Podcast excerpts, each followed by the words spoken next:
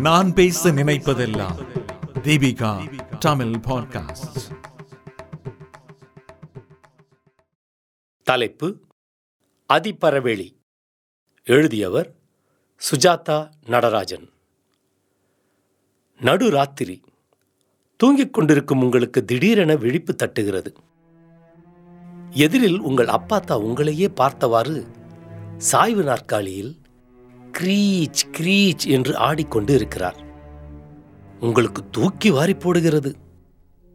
ரவா உருண்டைகளை பத்திரப்படுத்தி யாருக்கும் தெரியாமல் உங்களுக்கு மட்டுமே அன்போடு கொடுக்கும் அப்பாத்தாவை பார்த்தால் ஏன் அப்படி தூக்கி வாரி போட வேண்டும் என்று கேட்கிறீர்களா?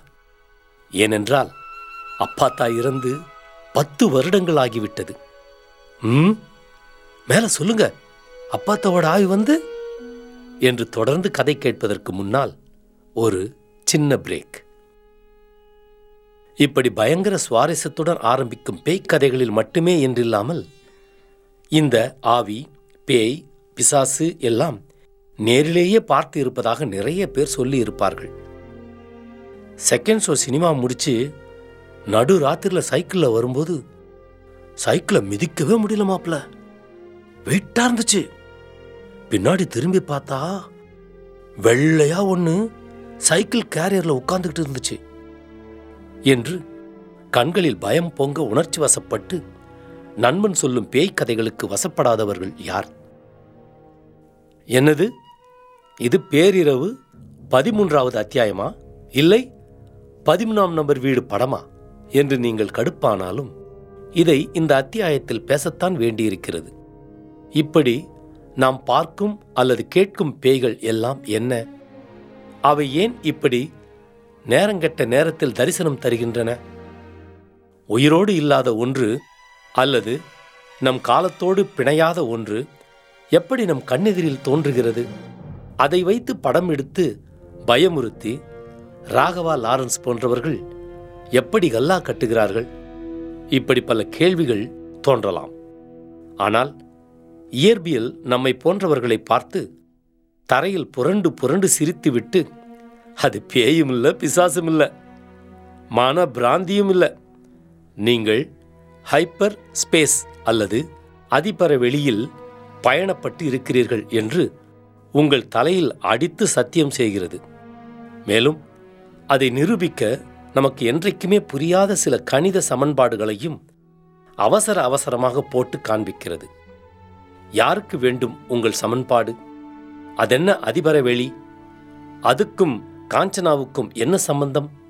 என்று நீங்கள் கேட்பீர்களானால் அதிபரவெளி அல்லது ஹைப்பர் ஸ்பேஸ் என்பது நம்முடைய ஸ்பேஸுடன் ஒன்றாக இருக்கின்ற ஆனால் வேறொரு காலத்தளத்தில் இருக்கின்ற ஒரு துணை ஸ்பேஸ் என்று வைத்துக் கொள்ளுங்களேன்.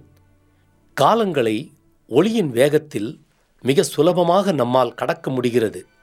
சில தருணங்களில் நம்முடன் சேர்ந்தே இருக்கின்ற துணை பிராந்தியத்தை கண்டு கொள்ள முடியும். மற்றொரு பரிமாணத்தில் இருக்கும் அந்த துணை பிராந்தியத்தை நாம் கண்டுகொள்வதே மேற்படி சொன்ன கதைகள். பக்தா உன் தவத்தை மெச்சினேன் என்று சிவபெருமான் நம் கண்முன்னே திடீரென என்று மியூசிக்குடன் தோன்றுவாரானால் அதுவும் மேற்படி தியரியே. இந்த அதிபர வெளிக்கு இயற்பியலில் ஓர் அழகான விளக்கம் உண்டு. இந்த அதிபர வெளி என்பது ஒரு ஒரு இடைவழி. அதாவது அதன் வழியே இரண்டு கால வெளிக்குள் பயணப்பட்டு விடலாம். ஆனால் இந்த அதிபர வெளி ஹைப்பர் ஸ்பேஸ் என்பது என்னவென்பதுதான் இப்போது சற்று குழப்பம்.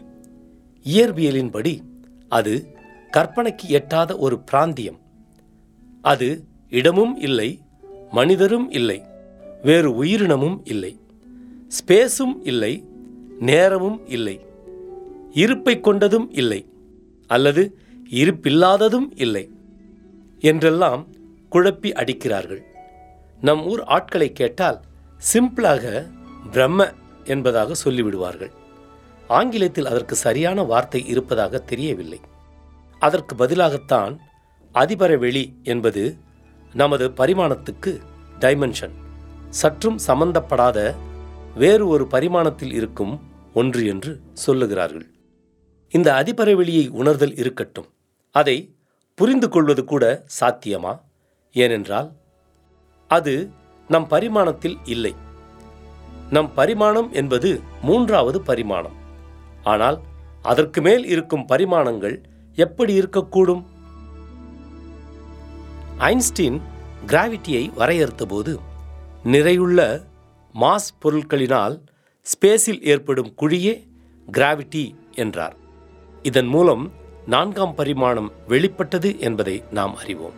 ஆனால் அடுத்து வந்த நாட்களிலேயே அவருடைய சமன்பாடுகளையும் மேக்ஸ்வெல்லின் மின்காந்த சமன்பாடுகளையும் வைத்து ஐந்தாம் பரிமாணத்தை தியோடர் கலூசா என்ற ஜெர்மனிய விஞ்ஞானி வரையறுத்தார். எப்படி நான்காம் பரிமாணம் கிராவிட்டியை வெளிப்படுத்தியதோ அதேபோல் ஐந்தாம் பரிமாணம் மின் காந்த விசையை வெளிப்படுத்தியது என்பதே அவரது கண்டுபிடிப்பு. எலக்ட்ரோ மேக்னெட்டிக் ஃபோர்ஸ் ஆனால் ஐந்தாம் பரிமாணம் என்பது அளவில் மிகச் சிறியது. நம்மால் பார்க்கவோ உணரவோ முடியாது. இந்த ஐந்தாம் பரிமாணத்தைப் போலவே தொடர்ந்து பத்து பரிமாணங்கள் கணித ரீதியாக நிரூபிக்கப்பட்டுள்ளன. அவை ஒவ்வொன்றையும் பின்னால் வரும் அத்தியாயங்களில் ஆராயலாம். இந்த கூடுதல் பரிமாணங்களின் எக்ஸ்ட்ரா டைமென்ஷன்ஸ் இன்னொரு சிறப்பம்சம் அவை இயற்பியல் உலகத்தில் சார்பியலுக்கும் குவாண்டம் அறிவியலுக்கும் இடையேயான சண்டையை தீர்த்து வைத்தது. அந்த இரண்டு கருத்தியலையுமே கூடுதல் பரிமாணங்கள் உள்ளடக்கியதாக இருந்தது. ஆக இயற்பியல் விஞ்ஞானிகள் தேடிக்கொண்டிருந்த ஒருமித்த தியரியின் தியரி ஆஃப் எவ்ரிதிங். கருத்தியலுடன் இவை ஒத்துப்போனதால் இயற்பியலின் அடுத்த கட்ட தேடுதலாக கூடுதல் பரிமாணங்கள் மாறிப்போயின. அதிபர வெளி என்பது அதுதான். நமக்கு தெரியாத ஒரு பரிமாணத்தில் இருக்கும். நம்முடனே இருக்கும். ஆனால் நம் கண்களுக்கு தெரியாது. எப்படி தெரியாமல் இருக்கக்கூடும்?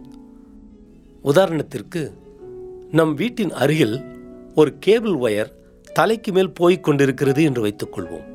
நம் வீட்டிலிருந்து பார்க்கும்போது அது ஒரு கோடு போல் நமக்கு தெரியும். ஆனால் ஒரு சிறிய எறும்பு அந்த கேபிளின் மேல் பயணப்படும் போது அதற்கு அந்த கேபிள் மிகப்பெரிய ரோடு போல தெரியும். எதனால் இப்படி? இருவரின் பார்வைகளுக்கும் உள்ள வேறுபாடு என்பது இரு உருவ அளவுகளுக்கு இடையே உள்ள வேறுபாடு ஆகும். அதிபரவெளி அல்லது ஹைப்பர் ஸ்பேஸ் என்பதும் இது போன்ற கூடுதல் பரிமாணங்களில் இருப்பதால் நமக்கு தெரிவதில்லை. ஏற்கனவே ஐந்தாம் பரிமாணத்தில் கண்டது போல இந்த கூடுதல் பரிமாணங்களின் விசேஷமே அதன் மிகச்சிறிய அளவீடுதான். கிட்டத்தட்ட ஓர் அணுவில் ஆயிரத்தில் ஒரு பங்கு இருக்கலாம்.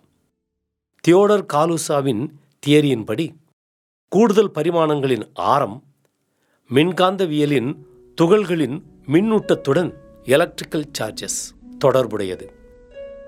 நம் மூன்றாம் பரிமாணத்தை தவிர மற்ற பரிமாணங்கள் நம் கண்களுக்கு தெரியவும் தெரியாது அவற்றை நாம் உணரவும் முடியாது. ஆனால் இவற்றை உணர்தல் என்றைக்காவது நடக்கிறது தான் எப்பொழுதும் நம்முடன் இருக்கும் ஆனால் நம்மை தொடர்பு கொள்ள முடியாமல் இருக்கும். அதிபர வெளிக்கு திடீரென ஆற்றல் புலம் எனர்ஜி ஃபீல்டு கிடைக்கலாம். அல்லது ஏதாவது ஒரு கருவி ஒரு குறிப்பிட்ட அளவில் மின்காந்த ஆற்றலை அல்லது அணு ஆற்றலை வெளிப்படுத்தும் போது அதன் துணை கொண்டு அதிபர வெளி வெளிப்படலாம். அல்லது நம் பார்வைகள் நம் கவனங்கள் மென்மேலும் நுணுக்கிக் கொண்டு போக போக அதிபர வெளியை நம்மால் கண்டு கொள்ள முடியலாம். கூடுதல் பரிமாணங்களை இவ்வாறு அடையலாம். அப்படி அடையும் போது காலத்தையும் சேர்ந்து கடந்து விடுவதே அதன் சிறப்பம்சம். ஏனென்றால் மூன்றாம் பரிமாணத்தை தாண்டிய அனைத்து பரிமாணங்களுக்கும் காலம் என்பது மற்றொரு ஆயத்தொலைவு கோஆர்டினேட் ஆகும். அதிபர வெளியின் மூன்றுக்கு மீறிய பரிமாணங்களில் நாம் பயணிக்கும்போது காலத்தையும் சேர்த்தே கடப்போம். இணை உலகங்கள் எனும் கருத்தியலின்படி டைனோசர்கள் வாழ்ந்த காலம் முதல் இந்த பிரபஞ்சத்தின் அனைத்து நிகழ்வுகளும் இணை உலகங்களாக பேரலல் வேர்ல்ட்ஸ் வேறொரு பரிமாணத்தில் வேறொரு கால வெளியில் நம்மிடையே இருக்கின்றன. இந்த இணை உலகங்களுக்கு பயணப்படுவதற்கு நாம் காலங்களை கடக்க வேண்டும் அல்லது டைம் டிராவல் செய்ய வேண்டும். அவை இந்த கூடுதல் பரிமாணங்களில் சாத்தியமே. நாம் அப்பாத்தாவை பார்த்தாலும் காலை நீட்டி அடுப்பெரித்த ஜெகன்மோகினியை பார்த்தாலும் சிவபெருமானை பார்த்தாலும் டயனோசரை பார்த்தாலும் நாம் கூடுதல் பரிமாணங்களில் இணை உலகங்களுக்கு காலப்பயணம் செய்திருக்கிறோம் என்பதே அர்த்தம். உங்களை பார்த்து உங்களைப் போலவே காலப்பயணம் செய்த அவையும் அதிர்ச்சி அடையலாம். ஆனால் அடுத்த முறை பேய்களை பார்க்கும்போது நீ யாரு? நீ எந்த காலத்திலிருந்து வந்திருக்கன்னு கேளுங்க. காலம் கடந்த நட்புக்கு சாத்தியங்கள் உண்டு. பேரறிவு இன்னும் பெருகும். நன்றி.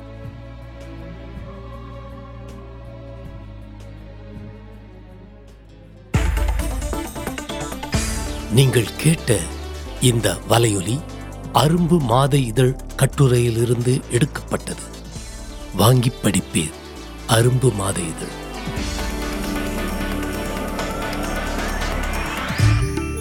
இந்த வலையொலியை தயாரித்து வழங்குவது தீபிகா ஊடக மையம். இணைந்து வழங்குவது அரும்பு பதிப்பகம் மற்றும் தொன்போஸ்கோ கல்லூரி சென்னை. குரல் வடிவம் ஏடி சாண்டோ. ஒலி வடிவமைப்பு வின்ஸ்டன். மீண்டும் மீண்டும் கேட்கத் தூண்டும். நான் பேச நினைப்பதெல்லாம் தீபிகா தமிழ் பாட்காஸ்ட் வாரம் இருமுறை சந்திப்போம். சிந்திக்க